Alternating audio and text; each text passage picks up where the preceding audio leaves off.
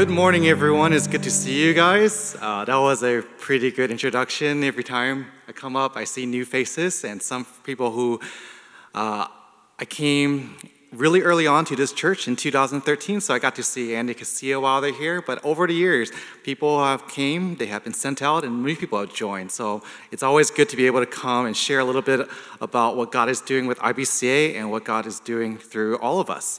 So let me just open this up in a word of prayer. Heavenly Father, we thank you so much for this time. May you bless this sermon, this message, that it may speak to each and every one of us. Use me as you will. May the Holy Spirit bless the reading of the word, and may I be your servant at this time. May people see the cloud of witnesses, all the testimonies of faith, all the things that you have done in the past, in the present, and expect things that you'll do in the future. Pray this in Jesus' name, amen. So when I got asked to speak, um, always the most important question is, what am I going to share on? And something that's been placed on our hearts was faith, and that seems to be a very big one to ask for a speaker. Hey, would you want to talk about faith? And it's like, sure. That's something that takes faith, but also to share about what other people are doing. So as I was mulling over, the first words that were coming to my mind was, uh, it is impossible to please God without faith. So today, we are going over Hebrews eleven, pretty much the whole chapter, and I'll be explaining as we go along, but maybe it'll be on the screen as we go over Hebrews eleven. Take your time, look into your Bible. We'll be going over the whole chapter and a little bit of chapter twelve as it concludes. All right, let us start. I'll be reading from the E S V, and I'll be I'll be um, going and explaining as I go along. Now, faith is the assurance of things hoped for, the conviction of things not seen. For by it, the people of old received their commendation. By faith, we understand that the universe was created by the word of God. So what was seen was not made out of things that are visible. Let's continue and explain. Here, we actually see two definitions of faith. When we look at this, the first explanation is an assurance of things hoped for, but it's also a conviction of the things not seen. These two definitions are actually very crucial. Even though they're crucial, many of the times we focus on one. I think when we ask normal people about faith, it would be, oh, I trust in God. I believe he exists. And that is a lot of Christians' view on faith. Oh, do you have faith in God? Yes, I do. I believe God exists. And that's the second definition right here, that you are, have a conviction of a truth. However, we want to really focus a lot on the first aspect right here, an assurance of the things hoped for, things you don't see. Even the creation of the world was started by words, by invisible things. Even in our own lives, how many of us look at this first aspect of faith and grow it? I would probably estimate most of you have the second level. We believe God exists. Maybe some of us are growing in that first level. What are we hoping for? What are we hoping for in our own life? What are we hoping for in our family, in our career? What are we hoping for in our city, in the world? And really, when we're hoping for it, have we learned to put our eyes towards what God is hoping for than our own desires? So that is what we're assurance of what we're hoping for. And here, for the next paragraphs, it's going to talk about what God has already done to give us this assurance, this comfort, this encouragement that our hope is not misfounded. We don't just hope into nothingness. Oh, I hope I would get a good job. I hope I'll get a good home. I hope I'll marry someone nice. I hope all these things, and I don't really know. This faith is an assurance and a confidence in a response from God. Actually, I, I want to share some illustrations. Uh, some of you guys may know I sent out an emergency email or a message on Facebook a few weeks ago because my brother, his nephew, my niece, my nephew was dying. My brother's son was dying. It was two in the morning Texas time. It was midnight that time. So people who are awake, I thank you so much for praying for him. And it sounded really easy. Oh, he came. He was better. Uh, two weeks later, my brother talks to me and says, oh, thank you guys so much for praying. I'm sure, really, I don't really know if anything happened, but I think you guys had a good time talking with each other. And I'm like, What? So I realize there are a lot of Christians who have this view that God listens to your prayer. Prayer meetings are for Christians to meet together, but God, he's God. He doesn't really listen to you. He doesn't really care. Maybe he'll listen sometimes, but praying is for you to fellowship and be with God. That's about it. Not really that prayer is us pro asking and requesting of God to see God move in our lives as we're coming before him in different ways. So I got to spend an hour with him, encouraging him how God answers prayer in my life, in the friends' lives, all these different testimonies for a whole hour, story after story of how God is real and God listens to us. And he was quiet. And he thought, no one has ever shared these stories with me. He comes back two weeks later, thinking and meditating and saying, Ariel, I need to tell you something. I, I think God really did answer your prayers, that God healed Alexander. And he was learning over this whole month that this surgery was the most expensive surgery in all of America. Only a handful of doctors in all of America could actually pull off this brain surgery. If you went to another hospital, that doctor, that surgeon would not be able to do it. Not only that, uh, since it's a major brain surgery, he shouldn't be waking up. The boy woke up within twenty-four hours out of his coma. And within three days, came out of the hospital with perfect uh, recovery. And the doctors were like, why is he waking up within twenty-four hours? This is not normal. Why is he uh, so healthy at this time? Like, the surgery went completely perfectly. And he's thinking, okay, these steps, these things should not happen randomly. Okay, what about other things? Uh, what? Well, actually, they had puppies at the same time, and the puppies Um, had an accident. They actually fell out of the basket, hit their heads. And he learned about concussion because of his own son, like the, the symptoms, like his son had shaking, seizures, vomiting, diarrhea. Like, I'm seeing that same thing with our puppies. So we sent it to our family, please pray for our dogs. They seem to be dying. Once he sent that message, the dogs stopped having the problems. And he was like, is this a coincidence that the dogs would have been fine anyways? Hmm. But the little, the, the, his son was thinking, wow, God is healing the puppies when we pray, just like he healed me. Um, because the son, the little boy, was seeing himself, how after the surgery, remember it is a major surgery. It's not like, oh, he just went in, came out, he broke a leg. They opened his head. It is a major surgery. There's nerves and everything. So he will wake up in the middle of the night with phantom pains all over his body. As a three-year-old, he didn't know what to say. He just says, ow, ow, I'm just hurting. So my brother and his wife would pray for him, and he will be able to sleep. So this little boy cannot even explain with words about his pain, would say, God heals the puppies just like he heals me. So my brother was wrestling with this, woke up at four in the morning, took the dogs out, came back at seven in the morning, woke up his wife and said, I think I was wrong. I need to tell you, I think God healed our son. When he said that, my sister-in-law said, I have a secret. I didn't tell you this earlier. But actually, I saw Alexander die on the table. When they put him up for the operating room and they set him up with all of the connections, his heart stopped. The doctors were going crazy. She was in shock. And all she could say is a very simple prayer, God, please save Alexander. A few seconds later, his heart starts again. And the doctors are like, Uh, we're all ready to do this. What's going on? And talking to medical people is like, a heart doesn't start Not normally when it stops. So she also saw later on, like, God actually protected him, because imagine she's there at midnight holding this baby. And she saw this man coming into the hallway and wondering who this person is. I was like, might be a doctor, but he doesn't introduce himself, but he looks really tired, always wiping his eyes. But then after checking multiple times, he asked, like, why is he closing his eyes? Oh, he must be tired. Oh no, he should not be sleeping. You should wake him up. And she tries to wake him up, and he doesn't wake up. So now she realizes, the doctor, you should, he's not supposed to be sleeping. He is dying right now. We need to get him ready on the table. And she realized, like, all these nurses have come to the waiting room. Everyone saw this three-year-old boy in his arm. And she's like, oh, it's midnight, sweet baby. He should be tired. It's okay. And she said, if this doctor at this end of his shift just went home, I would have gone home with the baby in my arms, and he would have died. The doctors did say, if you came earlier, we would not have seen the bleeding in his head. If you came later, he would have been dead. You came just at the right time. And my brother was shocked. Like, he never heard this from his wife, because he was at home taking care of the kids, taking care of the puppies.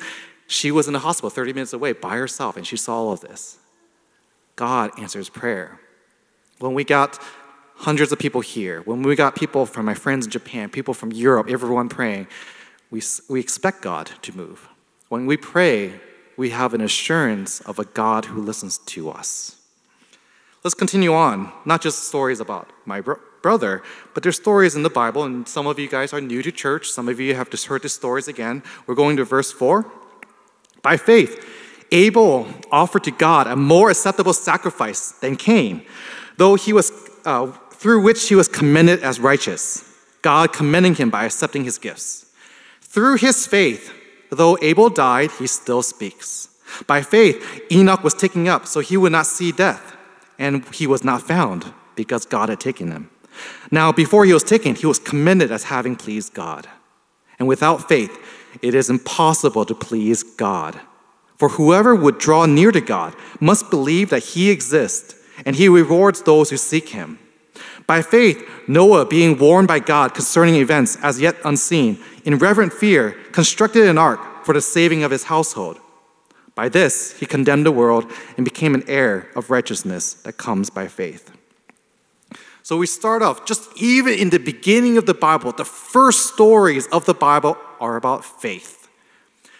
Adam and Eve got to see God, but they were kicked out, so their children did not see God, yet they still believed in God. Abel and Cain, they both sacrificed to God, and they both gave sacrifices that the Bible says are good. Abel gave sheep. Cain gave fruit and vegetables and harvests. In the Bible, we see that that's also an acceptable offering. Yet, when we see this, only one was accepted. What we know here is that your actions really is not about your actions. It is about your heart and your faith. You can give things to the Lord. You can do things for God that even God tells you to do. But if you don't have faith, which God knows in your heart. We didn't know. Cain did something that was like, oh, he should be rewarded. But no, God said, I know your heart.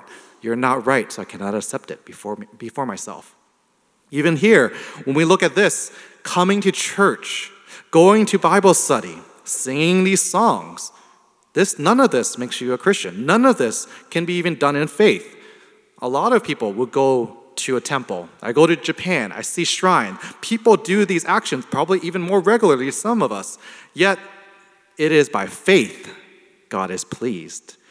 Also looking at this, Enoch, when he was walking with God, it was, he walked three hundred years out of his almost four hundred years of life.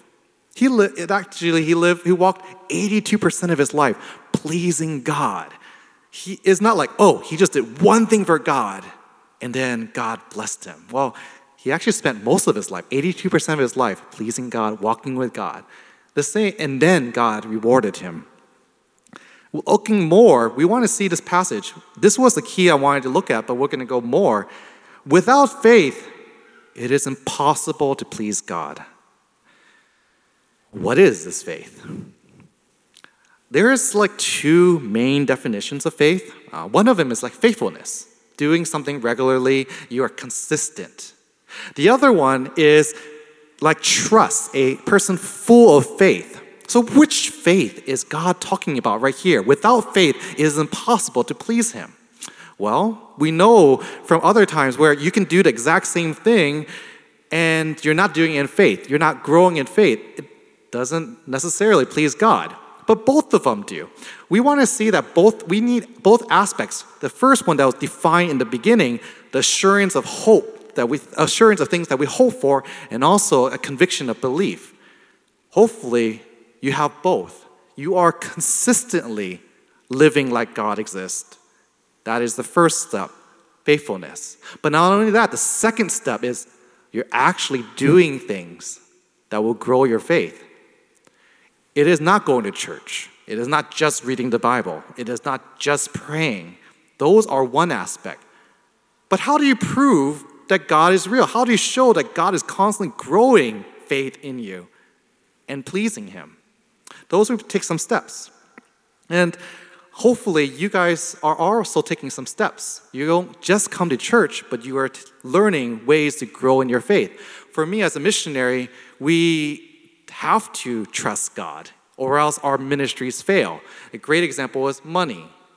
If we don't have this money, we can't even go and do our work. But because we see that, we see God, we can trust God for more. Uh, I just went to Wyoming. Our car was, you guys might have heard, I hit an antelope in Wyoming and I was stuck there. And it was going to cost six thousand seven hundred dollars, almost seven thousand dollars to fix the car. Uh, my dad is retired. I don't have a full-time job. My fam- we're not that wealthy. It's like, how do we? How do I have seven thousand dollars? But in the next two months, people will send messages to me saying, I woke up this morning and God has told me I need to give this to you. And I'm like, wow, I, I didn't tell you I needed this. I was telling God, I need this money. Please provide. And by two months, he provided six thousand six hundred dollars through different ways. God provides for that.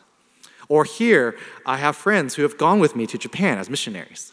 And they might have gone for a three-week trip. A three-week trip is three thousand dollars. And it's a big amount for a lot of you. Students, seminary students, people who live here. three thousand dollars is not a, not a small amount of money, yet God provides for them. But then I will ask them to grow their faith. So some of you guys, I even challenged, hey, you went for three weeks last year. Why don't you come for three months? And it's going to cost ten thousand dollars. And they were thinking, wow, that's a challenge to my faith to help it grow. And three people from this church took that step of faith, and God provided for them. So your faith will grow, grow, and grow as you see what God is doing. In this way, it pleases God, because now you're telling of God's faithfulness. You're sharing his stories, and you expect and walk with God because you know this God answers. Looking also at Noah is another great example. We see him building the ark, but many of us don't even remember that he took one hundred twenty years of building the ark. He could have given up at any time of that one hundred years. He lived longer than all of us. What would it look like to do a work for God for one hundred years and not see the answer until one hundred years later? Do we give up that easily? When God ever ch- calls us to do something, do we say, oh, I tried it once? Maybe it's not God's will. Or do we keep going for this? Not only that, he did it for his household. What a wonderful thing is. We love our family members. Hopefully, you come from family members that are good. Some of you even family members are not good. But do we love them? Do we work for them? He spent one hundred years to save his family. He also spent one hundred years to save people outside his family, but they didn't listen. But he worked so hard in love, in faith to God, and in love for family. I would expect many of us would have family members and friends that don't know God. And some of us have prayed for them. Some of us have prayed maybe a few years for them. And we might be getting discouraged now. We might be thinking, God, are you listening? Are you caring? I have prayed, I've cried, I've fasted. Why are you not moving? And looking at Noah's story, doing it for one hundred years to save his family members. Even when he did not see rain, even when everyone was making fun of him, he kept going and trusting in God. Let us also do that. My brother, the story I just told you, he was away from God for seven years. I have been a community group leader for many times in this church. I think in like two thousand fifteen, I was a community group leader here, and I was asking people, please pray for my brother. He's not really walking with God. It took a lot of time, and he was not walking with God. It took him seven years, and now he's excited about God again. Some other people may take more than seven years. I'm not saying, oh, seven years and your family member will come to Christ. It might take ten years. It might take twenty years. It might even be the day before they die. But we must never give up, because God can have mercy at any time. Let's keep praying for them. Also, all of these took time. In the beginning was Abel and Cain. You can see if their faith was rewarded. Enoch and Noah took time. Some of us will be having to serve a long time before we see an answer to our work. Also, when we're looking at other passages, there are more things about than just giving sacrifice. Hosea six six says, "For I desire steadfast love and sacrifice, the knowledge of God, rather than burnt offerings." Our faith is really not about the doing of things and giving to God, the knowledge of God, the walking with God, the obedience of God, the relationship with God, the growth in knowing him. That is the faith that he requires. So when I hope when you come to church, I hope when some of you don't know this God, you're hearing about us, explain that God does these things in our lives. We would love for you to know him too. This is the key of Christianity. It's not about singing. It's not about the, the books that you're reading. It is about you growing and knowing God, which comes from reading the Bible and comes from studying, but also it's the key is God, not just coming here. And also, looking at that, the how it is impossible to uh, please God, it says he exists and he rewards those who seek him. So not just it is impossible to please God. We might just take, I know a lot of people just know that part. Without faith, it's impossible to please God. But we forget the second half. And he, that he exists, we believe he exists, and he rewards those who pursue and seek him. Are we doing that aspect? We don't just believe he exists. We seek him in our lives and in the lives of our community, our family, and the people around us. We are pursuing more of him in our lives and in the people's lives around us. We want people to know him. We want to grow in that faith. And he rewards that. When you seek him, he will be found. He is near to you. He is not far away that you must call and cry out, but he is near to every one of us. For the believer, he indwells into every one of us. For people here who may not have ever had a relationship with God, he is with you. He is near. He has never been far from you. You can cry out at any time, and you can surrender and have a relationship with him. And also that, it kind of ties with prayer. We must, our faith is tied with prayer. Like, what is it about seeking him? He rewards people, and that's kind of an answer to prayer. When you pray, you must get an answer, because that grows our faith and love for him. In John, Jesus says, ask me anything, and I would do it so that the Father may get glory through the Son. Every time God answers prayer, he gets props, respect. People think that is cool. Wow, he gets honor. He gets credit for it because we could not have done it. But I think how many of us have prayed these kind of prayers, expected these kind of things? I know that Um, if children grow up and they ask their parents for things, but the parents deny it constantly, they will never ask again. They don't trust their parents. In the same way, do we trust our Father, our Heavenly Father? Have we prayed and he said no and we stopped praying? Have we learned that he still knows what is good for us and continue in different ways? We must learn and we will see it. And some of us have these stories. It should not be just me up here sharing this testimony. We should be sharing it to each other, because that would encourage us that God is real in different ways, because he is so much greater than just what's written here. Continuing on, by faith, in verse eight, by faith Abraham obeyed when he was called to go out to a place that he was about to receive as an inheritance. And he went out, not knowing where he was going. By faith, he came to live in a land of promise, in a foreign land, living in tents with Isaac and Jacob, heirs with him with the same promise. For he was looking forward to the city that has foundations, whose designer and builder is God. By faith, Sarah herself received power to conceive, even when she was past the age, since she considered God faithful, who had promised. Therefore, from one man, Abraham, and in him his body was good as dead, were born descendants as many as the stars of heaven and as many as the innumerable grains of sand by the seashore. Actually, when I read this passage, I was like, this is perfect for us in I B C A because it applies to so many of us, like Abraham. Many of us were called to another place. Some of us, many of us are not from America and you came here. Some of us do because you were praying and you knew God was leading. Some of you guys did not know God and you still came. Not only that, many of us from this church in the last ten years, at least ten families have been sent out to another place that they were not from. They did not go home. They went where God has called them. Looking at this, what kind of faith did he have? He did not know what was going on. It was not like you can go on a plane and return home. It was a trust in the Lord. We look back and see, oh, wow, we knew that God was there. In the same way, for any of you guys who are moving and traveling, this is an international church. Do you trust God for that? Do you trust God when you're coming here, when you're going to another country? It will be terrifying. You don't have friends, maybe. You don't know what's going to, what job you're going to have there, who you're going to meet, what kind of difficulties, what kind of, what kind of joy and testimonies you're going to get there. But God As he is here, he is also there, as he has prepared work and places for you to go. Maybe also, you may not be a Christian, and this is just a random place you came, for food, for friends. I welcome you here. I'm glad you're here.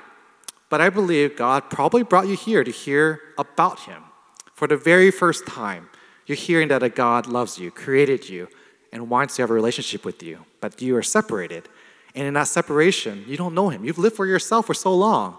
And maybe you've not lived a great life. You thought, well, God has set me. I am a very horrible person inside. I have done things nobody should know. I've done things I'm ashamed of. Will God still love me? And yes, hopefully over the times you were here, you will hear from the songs. You will hear from up here. There is a God who is pursuing you, who knows you even more than I know you. I don't know what you've done at all, yet God does. And he wants to have a relationship with you as long as you'll come before him and follow him. Looking more, when he is going to these lands, it was for a homeland. And God designed, it said God designed their land. Wait, isn't it the same for us? We, when we go to another place, again, I want to welcome people who have not traveled. Some of you are from America and moved to another state. Some of you are born and raised in Arlington and never even gone far away. Yet God is still moving you to a place, a ministry, a person, an opportunity. When you go to this new location, God is the one who has designed that opportunity. He has designed the conversation you're going to have. He has designed that person that you are looking at, even though that relationship might be rough. That opportunity might be uncomfortable. That job, that boss, that friend, that coworker, this, this opportunity given to you may not look great. In the same way, Abraham went to another place. It was not home, different language, different food. It was not comfortable, yet God designed it because he looked forward to what God is going to give him. In the same way, when God gives you an opportunity, near, far, close, God is designing it for you. You're not doing it alone. If you came here from far away, welcome. God has a plan for you. If you're going to go somewhere else, God has a plan for you. If you're here and you have opportunities with lives, God has a plan for you. And also, it talks about miracles. We, some of you have never heard about Sarah and Abraham. This story was that Sarah was ninety years old, past menopause. She should not be able to have children. Abraham was one hundred years old, also not able to have children. Yet they still believed in God. God is not just a God who answers easy things. God can do miracles even in our own bodies. Why, are, why would we limit ourselves? Um, I took a personality test recently, and it's Myers-Briggs, and people sometimes say it's great and bad, but there's a weakness where some people would pigeonhole themselves, saying, I can only do this. We had a friend recently say, I'm an introvert, so I don't do evangelism. Here we see that even if their body could not bear a child, God can do a miracle. In the same way, whatever person you are, God can do a miracle. You are not limited by your personality, your strengths, your weaknesses, your abilities, your knowledge, your wisdom. Trusting in God, you can do greater things than that. And God will get glory. Because then you'll realize, as an introvert, I should not be able to have these conversations. As a person who is weak in administration, when these things come together, it's God. Oh, as a person who's not good at a language, I'm learning English, I'm struggling here, and I'm building good relationships. Really, God is blessing you. As a student, oh, it's, I'm not a perfect A student. Yet when God allows you to, to study well, you can give glory to God. Continuing on, these all died in faith, not having received the things promised, in verse thirteen. But having seen them and greeted them from afar, having acknowledged that they were strangers and exiles on earth, for people who speak thus make it clear that they are seeking a homeland. If they had been thinking of that land which they have gone out, they would have an opportunity to return. But as it is, they desire a better country, that is, a heavenly one. Therefore God is not ashamed to be called their God, for he has prepared them a city. So looking at these parts about the Bible and about our own lives, when we pray, there are times we receive things in our life. But then Abraham did not receive his promise. He did not see a nation. He did not even see his own land. God said, I will give you a land. He did not receive it. Even until he died, he trusted in God. But there are things that you will see in this life too. So we won't want to say, oh, when you have a Christian life, God doesn't answer your prayer. You will have heaven, the future promise. But current life, you won't get. You get both. He did see Isaac. He did see God provided, protecting him from war. There will be daily things God answers in prayers. And hopefully, you're also looking for greater things beyond yourself. Family members, your city, countries, nations that you may or may not see in your lifetime, but you're preparing and sacrificing your life for it. Also, in this passage, talking about homelands, how many of us actually start building our homes here? I want to be comfortable. I want what I have here. But our homeland is not even here. We are citizens of heaven. We don't belong here. Yes, some of us are Americans. We are here, but we don't belong here. Yes, all the international students, none of you guys belong or citizens here, but you belong in this body of Christ, because we are all united with the same citizenship. We are waiting for the Lord to come back, waiting for or for us to come and join him. Are we seeking all of the trappings of stuff here, when in First John it says all of these are not from God? Or are we always looking forward in expectant hope and assurance that God will come back, or we will come and see him there? And if that is true, let us bring as many people there as we can. Let us tell people that he is coming back. Let us tell people that there is either you go there or you will never be with him ever again. There is that opportunity right now.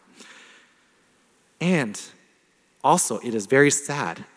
In um, First John, it does say that if you follow these things, these things are not of the world, you are an enemy of God. Here it also says, if you are building your home here, God may be ashamed of you. You're not, he knows you're not looking for him. You say you love God, yet you don't look forward to him. That is very sad, and he will be grieved for that. Actually, we know the ending with Abraham. We know, like, later on, he said Abraham and Isaac, where he saw Isaac come back uh, from the sacrifice, and God provided for him.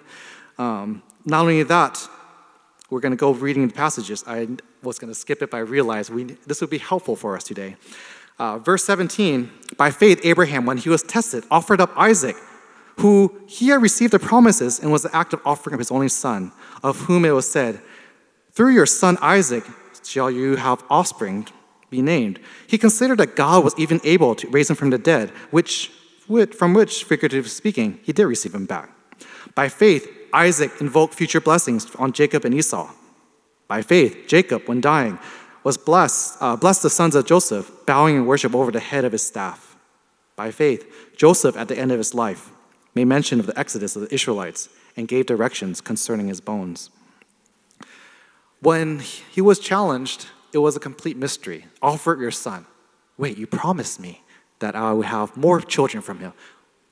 Sacrifice your son. And it's like, wow. He, he just went out. He, he didn't even know what God would do. Yeah, he went out in faith. Do we trust when God challenges, challenges us to offer up even our very best to him? Not always we're going to get it back, but always God is good. Not always do we know how he's going to do it, but always he's going to do it well. Uh, looking on later on, he talks about blessing children. We have a dedication today, which is great. When I was a kid, as a Christian, I was like, what are these things? Because we would see that um, uh Abraham was trying to bless his children, and he could only bless one of them. And I was like, are these like magic? You only got one? What is this prayer? It's like, but we realized, like, Esau did not worship God. Jacob did. We'll say that he is a God of uh, Jacob, Isaac, uh, Abraham, Isaac, and Jacob. Those are the people that worship God. Esau did not. That's why to him, he was like, please, please bless me, because I don't have I don't have a relationship with God. That's why he was like, God, I have nothing else if you don't bless me. That's a little bit different from us today. When we look at these blessings, it's actually a prayer from parents for children, faithfully expecting God to have mercy on their children, to use them in some way. We are not like the Old Testament where you only get to pray once, or if your parents don't pray for you, then there will be no blessing from you. We can pray for us. Our own lives, we can pray for our family's life, because that prayer is more is powerful and effective. When we pray for our, our uh, children, That's what we're doing here. It's kind of reflected here that well, we would trust God to do it. Abraham, he is not, he doesn't have power. He doesn't have any magic power that he would say, I have this blessing, is these magic words, is incantation, and my children will be blessed. It is him and his relationship with God. In the same way, we will be praying for our children. We can pray regularly. We can pray often, and God will answer and bless our children. Didn't I share that earlier, like praying in faith? We should be praying, expecting God, an assurance that God will actually answer these prayers that we offer for our family members, for our kids every night. Actually, we're going to skip down to verse thirty-two because we're going to start concluding it. What more shall we say? Because we're skipping all these other parts of God's faithfulness. What more shall we say? For time will fail me to tell the ch- of Gideon, of Barak, of Samson, of Jephthah, of David, of Samuel, and the prophets. So many stories. You should read these things. Uh, who through faith conquered kingdoms, enforced justice, obtained promises, stopped the mouths of lions, quenched the power of fire, escaped the edge of the sword, were made strong out of weakness, became mighty in war, put foreign armies to flight. Women received back their dead by resurrection. Some were tortured, refusing to accept release, so that they might rise again to a better life. Others suffered mocking and flogging, even chains and imprisonment. They were stoned. They were sawed in two. They were killed with a sword. They went about in skins of sheep and goats, destitute, afflicted, mistreated, of whom the world was not worthy, wandering about in deserts and mountains and in dens and in caves of the earth. And all of these, though commended for their faith, did not receive what was promised, since God provides something better for us, that apart from us, they should not be made perfect. We actually needed to read this part because earlier on, you might have just been thinking, oh, I pray and God answers in this life and I'm constantly being blessed. You see this huge abrupt change from God defeating enemies and protecting people and then getting tortured and killed and poor and kicked out of their home and losing everything, even their very lives. We go from stories of victory to stories of suffering and persecution. But all of this is not about those actions and that story, because all of it is their faith in God that has carried them in times of victory and in times of difficulty. The Christian life is not about getting blessings, answer your prayer. Have you ever thought of that when I said in the beginning, with all my stories, God answers prayer? You kind of missed the point. It is God. We are not pursuing the answer to prayer. We are pursuing God. We were looking to the gifts, or do you look to the person who gives the gifts, who is so good to us at all times? There will be suffering and difficulty in this life. In Matthew ten twenty-three, it says, uh, you will be hated for my name's sake, but the one who endure, endures to the end will be saved. If they persecute you, flee. In the way God's also protecting them. And I say to you, you will go through all the towns of Israel before even I come back. You will be suffering before I come back. In Acts five, the disciples were persecuted and whipped, punished physically. Yet they came out. When they left the presence of the council, they rejoiced that they were counted worthy to suffer dishonor for Jesus' name. In Second Timothy, a command for all of us, share in suffering as a good soldier, as a good follower of Jesus Christ. In First Peter, it says, yet if any of you are suffering as a Christian, don't be ashamed about it, but let him glorify God in that name.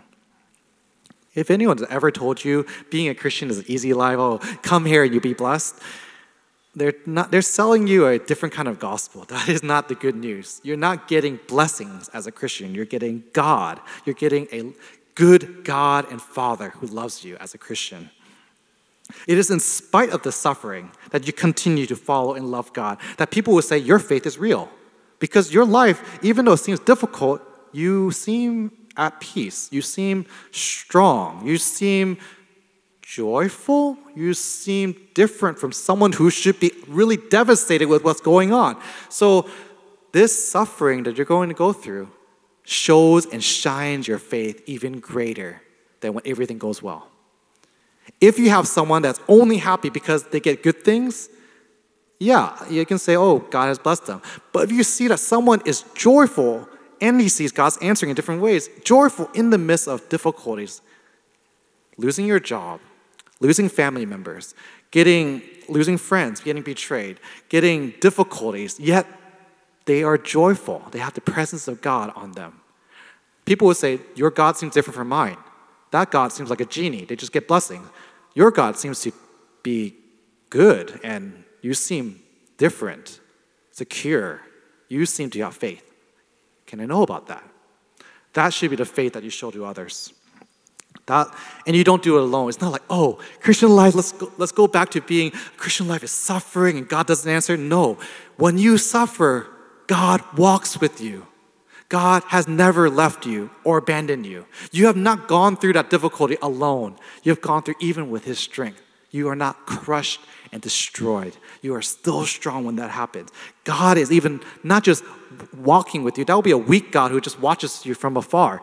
He is able to make good come out of it. He is the only one that's able to make good come out of it.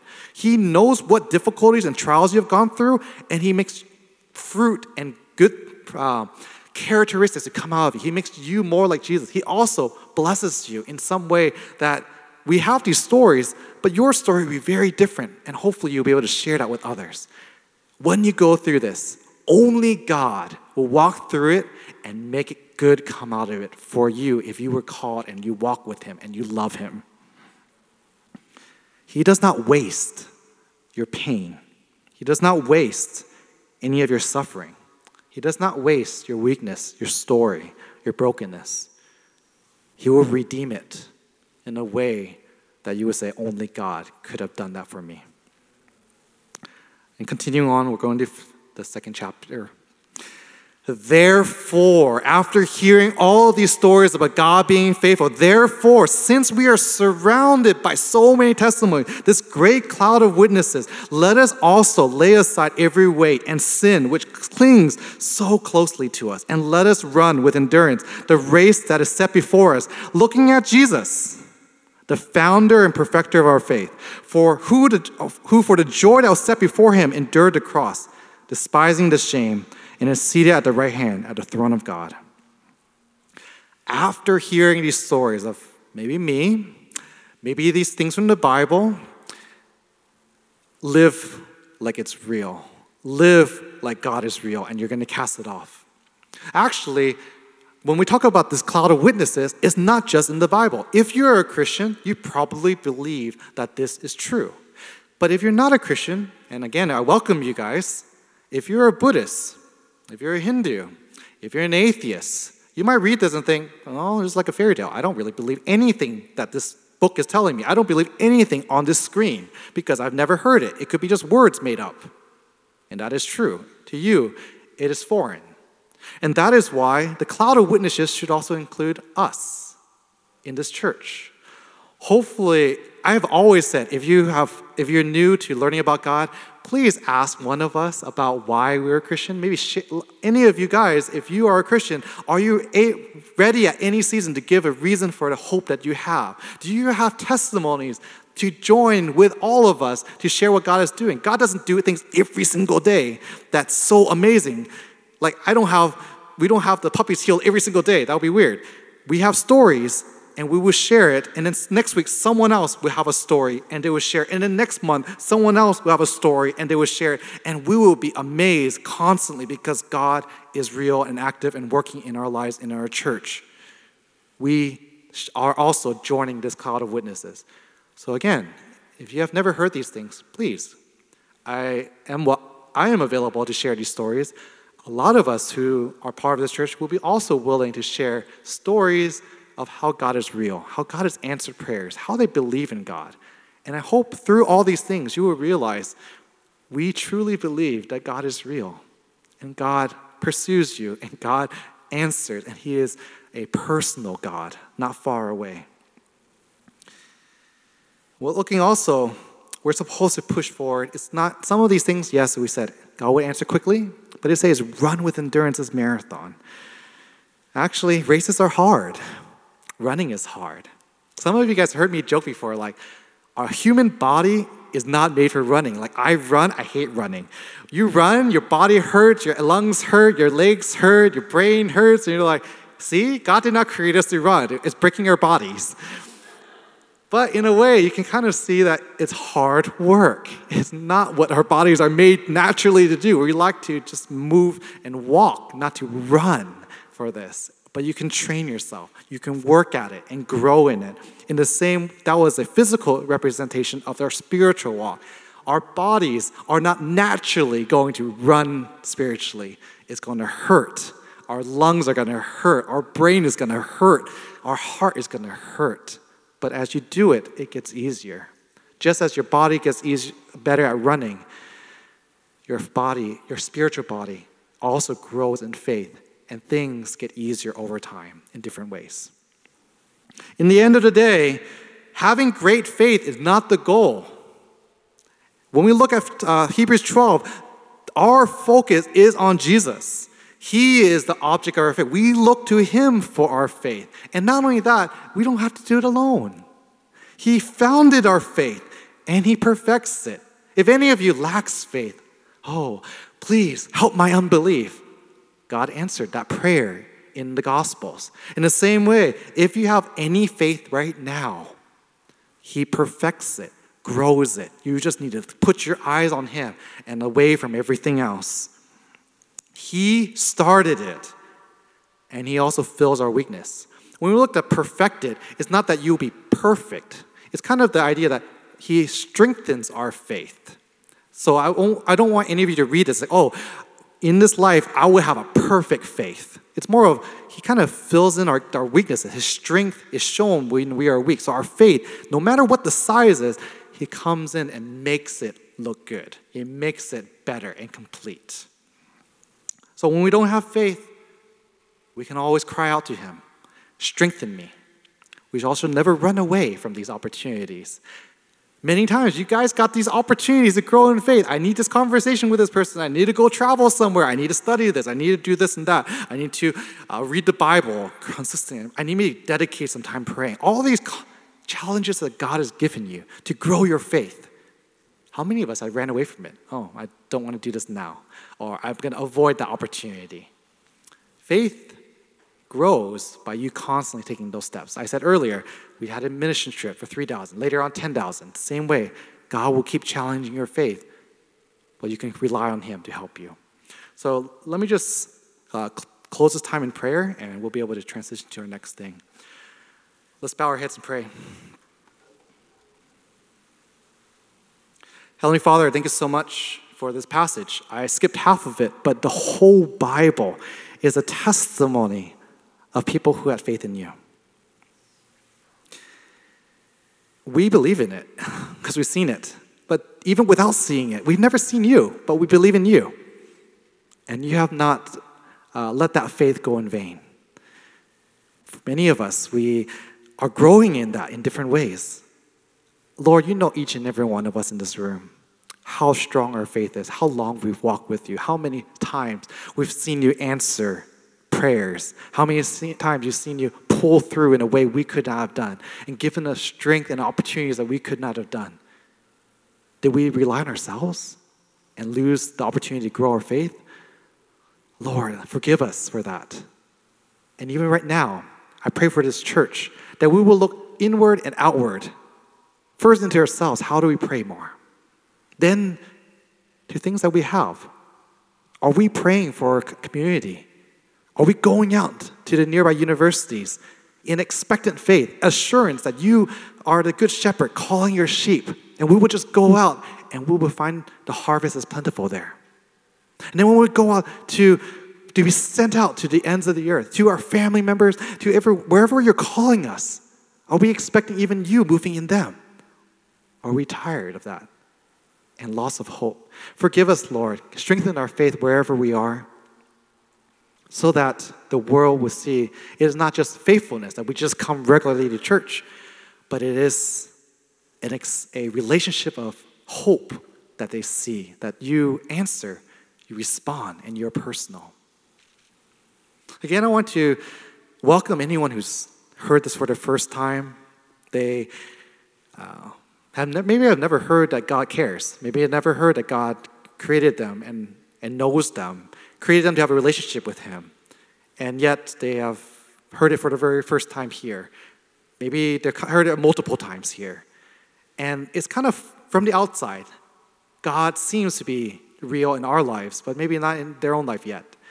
I pray for anyone who's here that uh, does not have a relationship with you yet, that they would be ready for that, that they would realize that they are separated. They have no connection with you. They're seeing it from the outside, how good God is. And maybe you want it right now. Maybe you want to have this relationship with God, the closeness, the comfort, the knowledge that the God who knows you and created you also wants to walk with you as a father. I pray whatever separates them, the obstacles that they have in their hearts, pride, selfishness, fear, and anything that might keep them from walking with you, that you will answer that fear, answer that pride, and show that you are worth surrendering and following for the rest of your life. I pray that they may give their lives to you right now. And if any of you guys do right now, please feel free to come up to your friend who brought you here, or come to the pastors or one of the worship leaders, and any of us will love to share how you can just surrender and start a relationship with God right now today. And for the rest of this, these brothers and sisters, I pray for us that we will follow our name very closely. We will be international, have our eyes to the ends of the earth. We will be for Arlington, reaching out to the people around us. We will be a church, a family for everyone around us. And that you would strengthen us here and send us out to be your witnesses, to be your voice, to share that God is real, God loves us, and everyone should know this God and start a relationship and walk with him for the rest of their life, and that he is good, and he will never fail, and he will never abandon us, and that he is worth having faith in. We pray this all in Jesus' name. Amen.